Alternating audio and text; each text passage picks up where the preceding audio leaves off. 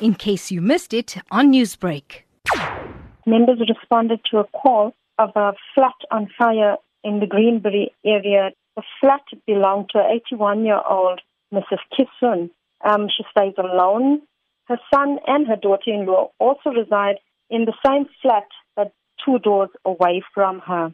Mrs. Kisun was unfortunately alone in the flat when the flat caught alight.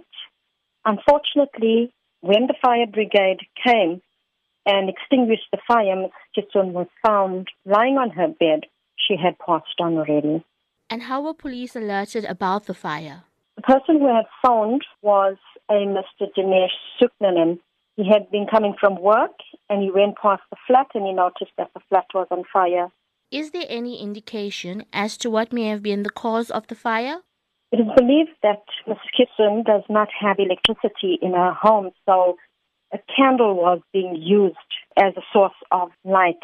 A bottle was found on which a candle had been placed. So a candle had been placed on a bottle, and that was found near the bed of Mrs. Kisun.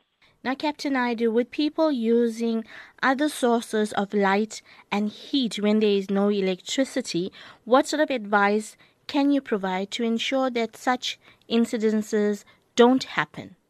I'd use this as an example.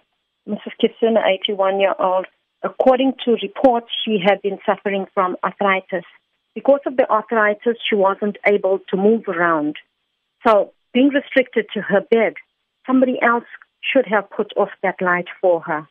In terms of using other forms of light, if there's no electricity, make sure that when you're going to bed, candles, lamps switched off, paraffin stoves out of reach of little children because there have been cases where children got burnt because of paraffin stoves. They touch the stove, maybe there's water or something boiling on the stove that falls on them.